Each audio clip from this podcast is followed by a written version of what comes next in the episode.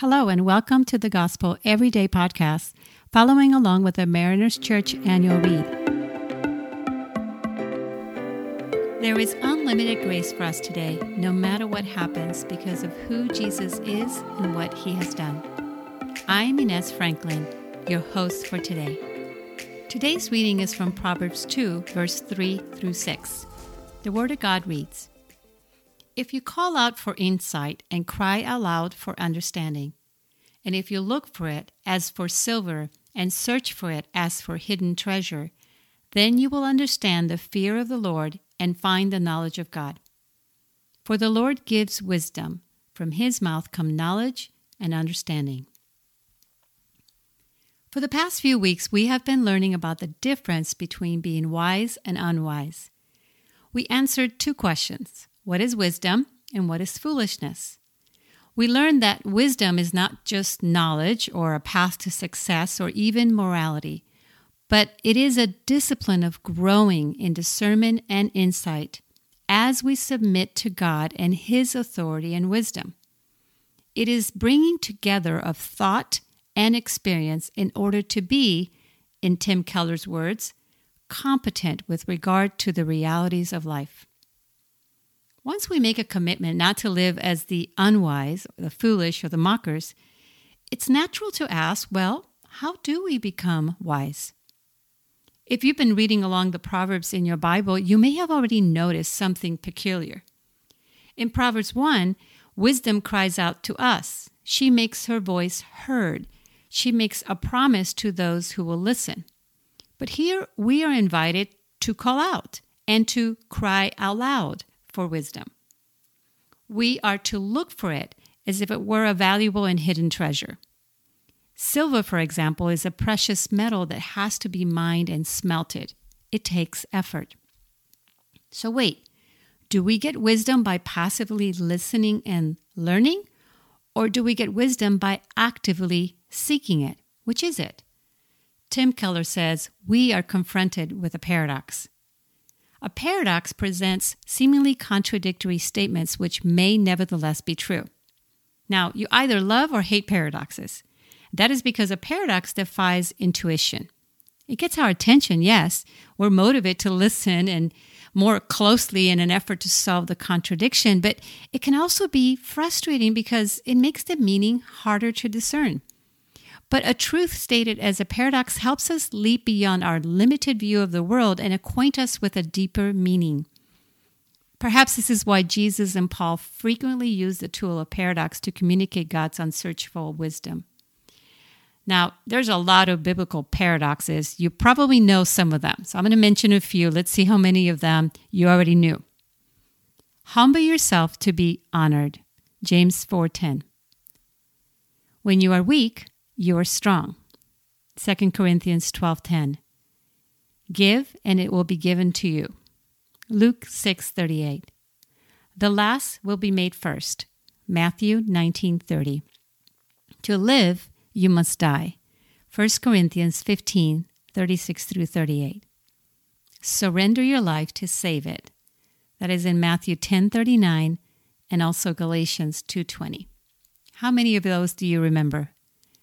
The reality is that paradoxes are easy to remember. So here's the paradox of wisdom wisdom cries out to us, and we are to cry out to wisdom. So valuable is wisdom that a great deal of effort and sacrifice must be expended to get it.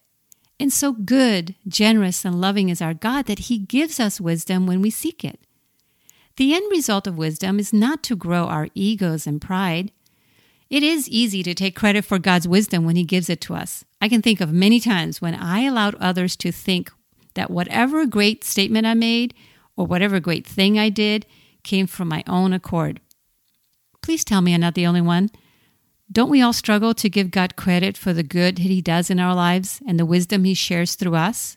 Please tell me I'm not alone. But this reminds me of that cute story of the mouse who crossed the bridge over the deep ravine with an elephant. As the mouse and the elephants crossed the bridge, the bridge shook. And when they reached the other side, the mouse said to the elephant, Boy, we really shook that bridge, didn't we? The end result of our seeking wisdom is not to gain pride, but to gain knowledge and understanding. Knowledge here suggests a growing relationship and intimacy with our Creator. The Hebrew word here for understanding is a word that binds together the passive and receptive with the aggressive and initiative conditions. It is understanding that comes from experience, not just head knowledge. The more wisdom we gain, the closer we get to God. The closer we get to God, the more we know God and are in awe of God. The more we know and are in awe of God, the more inspired we are to seek more of His wisdom. Think of it as a recycle sign. Around and around and around, wisdom grows and grows and grows as long as we seek it. Tim Keller wisely states that if it were all up to us, we would labor under crushing anxiety and burnout. But if God only worked apart from us, we would lose all sense of initiative. Therefore, we must remember the words of James 1 5 that God gives wisdom to all generously and ungrudgingly, but we must ask for it in humility. Wisdom is a gift from God. We must seek it with great effort because He is eager to give it. A mouse cannot shake a bridge, but when it partnered with an elephant, oh, yes, it can. What bridges need shaking around your life? Is there someone in your life who needs to hear about Jesus? Is there an injustice that you know must end? Are there needs in your community that need to be met? Will you team up with God and purposely seek His wisdom to shake some bridges for His good purposes? As we seek to become wise, let us pray for the endurance to seek it and the humility to praise Him once we receive it. Let us pray. Lord, thank you for the gift of wisdom and for the call to seek it with all of our effort. Increase our desire to seek it, and as we grow in it, give us the humility to acknowledge that it comes from you. May the light of your glory shine as you transform our hearts and minds by the gracious gift of your wisdom to become more and more like Jesus. Amen. Thanks so much for allowing us to be a part of your day. Please be sure to subscribe and share. You can tune in tomorrow for fresh new content. And remember, no matter what happens, there is unlimited grace for us today because of who Jesus is and what he has done. For questions about service times and more, you can access all information about Mariners Church by downloading the Mariners app at your favorite app store, visiting the website at marinerschurch.org, or by finding us on Instagram, Instagram handle Mariners Church. Till next time, have a great day.